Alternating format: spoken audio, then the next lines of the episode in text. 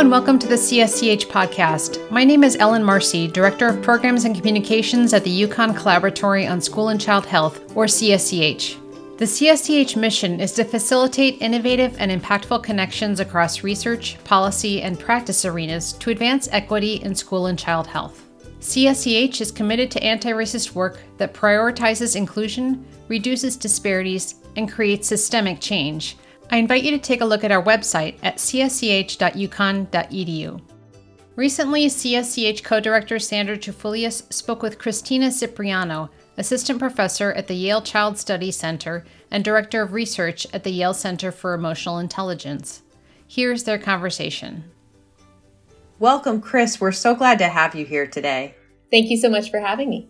The tagline of the Yale Center for Emotional Intelligence is Emotions Matter. Can you talk a little bit about what that means? Absolutely. So, the Yale Center for Emotional Intelligence, or YCEI, was founded by my colleague, um, Dr. Mark Brackett. The YCEI is dedicated to leveraging the power of emotions to create healthier and more equitable, innovative, and compassionate communities. In our work as emotion scientists, we center the role of emotions in relationships, in the education of students, and training of teachers and adults to help to support all of us to make healthy decisions and be productive contributors to our society. Wow, that's a lot right? It, and it just centering emotions is definitely um, something that we certainly here at, at, CSCH have been working on as we look at the whole child um, in the work that we're doing with schools. So, could you describe some of the questions that you and your team are currently exploring in this work? Absolutely. So, the past couple of um, years in particular, we've really been invested in thinking about the what, how, and who of emotion science and social emotional learning, and leading uh, the field at the forefront of review work that's helping to explicate and understand the differences in types of school based emotional intelligence or social emotional learning programming to understand kind of the levers for change within them, what the types of outcomes are that we can expect as a result of school based social emotional learning programming, and um, I personally have a deep vested interest in helping us to unpack and understand how student and educator intersectional identities play out in the way we think about emotion science in schools. And so we're really invested in that. What it is, what is social emotional learning, how do we understand and unpack it, um, how is it engaged? So, what are the pedagogies and practices of SEL? And then um, who is benefiting and how on what outcomes? And your work really is quite nationwide. I mean, you're everywhere. Could you give us maybe a couple of examples about the kinds of projects that you just mentioned broadly? Absolutely, absolutely. So, one project that I'm currently running is an IES funded project to develop the CEL uh, SEL observation checklist or the SELOC for elementary schools. And um, this is a partnership with 50 school leaders and 300 classrooms nested across the country over a four year period where we have worked in collaboration to unpack the um, pedagogies of SEL, so the how of social emotional teaching in the classroom, and design a checklist that supports coaches or leaders in the school to um, inform how teachers are teaching in their social emotional practice. So it could be when they're using an SEL approach or program like Ruler or Second Step or Paths, um, but it also can be when they're um, you know using their their math lesson or their reading lesson and the ways in which uh, social emotional teaching show up in classrooms.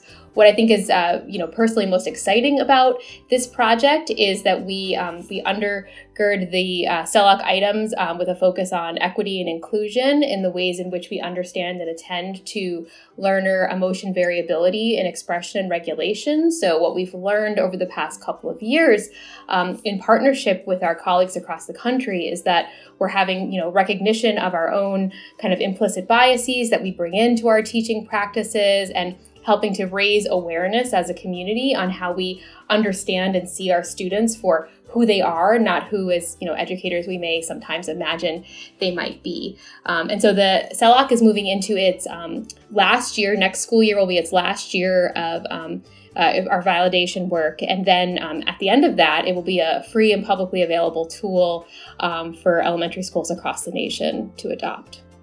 Oh, I can't wait to have that in my, my battery. As, as you might know, or maybe don't know, my background is actually as a school psychologist. So to have this kind of a tool, if I'd had it 20 years ago when I was practicing, would have certainly improved the kinds of things that I was doing with teachers. With the measure, is it expected that teachers could could do this and implement it on their own, or do you see it more as uh, using it within like team based supports?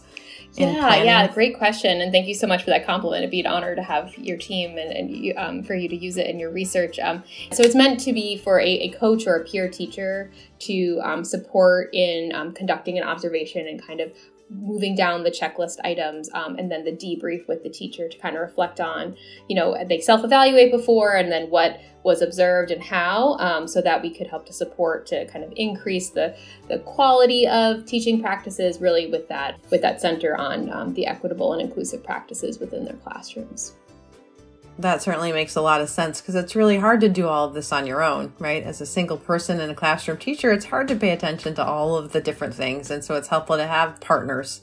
Absolutely, absolutely. So we're, we're quite excited about it. And I mean, given the challenges of the past couple of years um, and all that our school communities have and our nation has been moving through, the fact that we've been able to um, have partners working with us and engage in this process has really been um, kind of a testament to folks wanting it um, and seeing it as a critical need in schools right now across the country.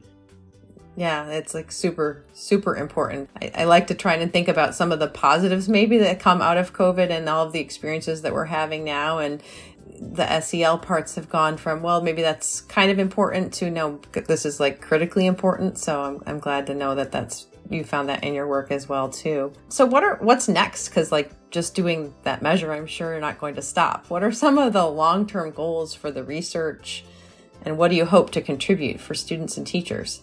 Absolutely. So, um, you know, in my uh, in my work and in, with our team, um, we are actually moving into an exciting kind of next phase as of July first. Um, so, we'll be um, launching um, our own independent lab at Yale called the Education Collaboratory at Yale. Where we'll be um, working to advance the science and practice of SEL in collaboration with partnerships across the country and really helping to move this work and the implementation science work to the next phase. Uh, something that I've been saying for a while that we, we've adopted in the lab is that, you know, if we want something different in SEL and ed research, then we need to do something differently. And so um, in this next phase of work for our team, we will take our science and practice and evolve it to the next level in collaboration with school support agencies, districts, and state level partners um, to help to understand the many models of SEL implementation, to start to be specific about the types of social emotional learning programming that are used, to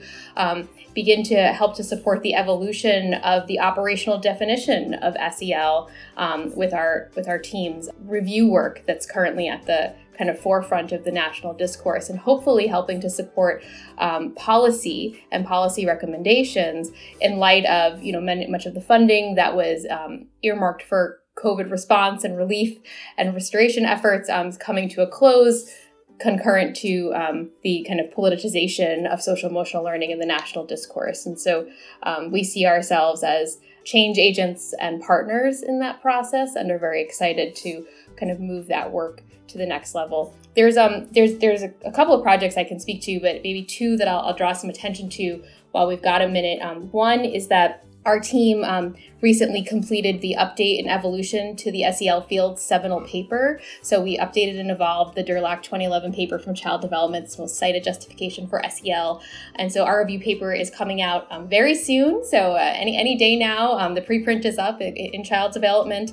And um, we reviewed over 400 SEL um, st- studies uh, from worldwide, representing over 50 countries, looking at um, an expanded set of outcomes, over 12 domains of outcomes, and found um, significant effects for students you know, not just in achievement, although I know lots of folks in the field are very excited about the achievement findings, um, but also really getting deep into thinking about what skills and strategies students are are benefiting from when engaged in SEL, like pro-sociality development, civic engagement development, uh, peer socialization outcomes, and uh, school climate and experiences of safety in school, which arguably couldn't be more important right now in our country. So um, we're excited about this review work and kind of continuing on this review work journey um, in an open science way. I just I have to interrupt for one yeah, second and just yeah. say I am beyond excited about that, and I've actually already cited your preprint, so I can't oh. wait to see it out as well. So oh good, good job. It was time. It was time for the update, and I'm glad somebody did it. Thank you, thank you, thank you so much. And so it was nice um, job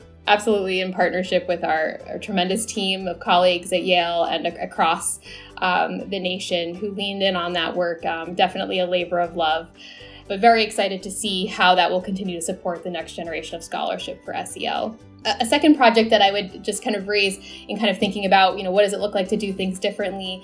Um, I have the honor of being partnered with two incredible community organizations, the Urban Assembly and Trajectory of Hope, and we're engaged on a multi-year journey right now where we are um, cataloging and understanding what it takes to really do SEL work in schools that is sustainable towards the end of racial equity and social justice. And so we are actually um, have placed full-time staff members in all of the school partners um, that we're ca- working with across the country and following their journeys on kind of understanding and you know the difficult conversations that they're being confronted with and the ways in which communities are engaging around SEL and racial equity and what are the opportunities to support implementation using the um, SEL assessments that our team and others have developed along the way as um, information uh, intervention uh, to support actionable and sustainable change in schools. And we're really hopeful that in a couple of years from now, we'll be able to come back and say, you know, here's a whole menu of case studies.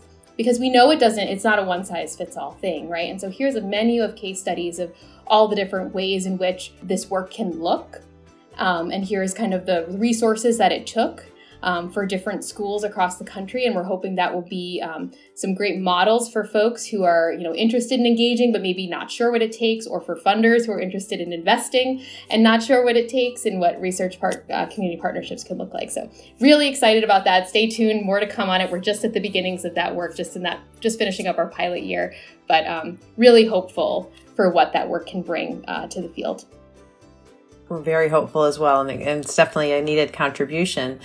We started to talk a little bit about it, priority shifts that have happened in the wake of events in recent years, and certainly your last project is a good example of that. Are there other ways that you could describe that your personal or your own research teams and priorities have shifted in recent years? Hmm. You know, I don't know that our agendas shifted as much as it has been notable to us that the attention our work is getting is much more pronounced than it ever was before. And so um, I entered the SEL research space over a decade ago now with a focus on marginalized student and educator populations. And so students with disabilities and the intersectionalities there within. And um, that still is at the heart of the work when I talk about the WHO um, and kind of the ways in which I engage in the space. And you know, uh, up until a couple of years ago, not many folks at the top tier or kind of like you know at the at the R1 level if you if you will um, were kind of taking note there. Um, they were kind of othering the agenda that my team and I had. Um, and so the pandemic has um, in, in many ways kind of shined a brighter light on the work that our team is engaged in and um, has generated a lot more attention and interest in a way that was very surprising for us, um, and um, and also very much kind of like it couldn't. It was it was about time. it was about time. It was about time. That's I think that's the good summary statement, right? it was about time, and, and so so again, very glad. So this is kind of my last question. Maybe this is a big thinker. Uh, if you had to pick only one. What would you choose as the biggest unresolved question in the work in SEL? It is a big question. So I know because we have like fifty, right? Or if uh, not, so many. I mean, it, it, really, yeah. it really is that um, that it centers in the for who and how, under what conditions piece. So when we think about how student intersectional identities are are being engaged and being supported within social emotional learning programs, the wide heterogeneity in the programs themselves, the variability in the implementation and fidelity of those programs, um, and then of course you know all of that overlaid on the socio-political climate with which they're being you know implemented in right now um, cannot be overlooked. Um, and so I guess I just named 37 questions in that answer. But to me, it's, it's really kind of thinking about that. I think that differential effects analysis, our review papers are, um, you know, starting to help to move the field in that direction. I continue, you know, I, I intend to with my colleagues. Um, continuing that work and pushing that work forward for us to advance research methodological practices as well as you know ways in which we can help to support folks to um, understand that you know variability in experience school-based sel is the norm not the exception. And so we must be kind of reporting in a way that helps us to untangle and disentangle that piece. And i hope that in a couple of years from now um, i'm not saying it's such a big question and rather um, that we're kind of maybe moving more into a space where we have kind of some solid footing to stand on I, th- I think you took those 50 million and we combined them into one big question. So I think that was a pretty good job. Well, well done for sure. Thank you. Chris, we want to thank you so much for joining us today. It's, it's been such a pleasure to always connect to connect with you whenever we can and, and hear about all the things that you're doing. Thank you. Thank you so much for the opportunity to share. I look forward to a future partnership. Thanks for listening to our interview with Christina Cipriano. We'll also add links to the Yale Center for Emotional Intelligence and its work in the podcast description. And finally, a reminder to our listeners that you can find information about the collaboratory at our website, csch.uconn.edu. You can also follow us on social media at UConn CSCH. Thanks for listening.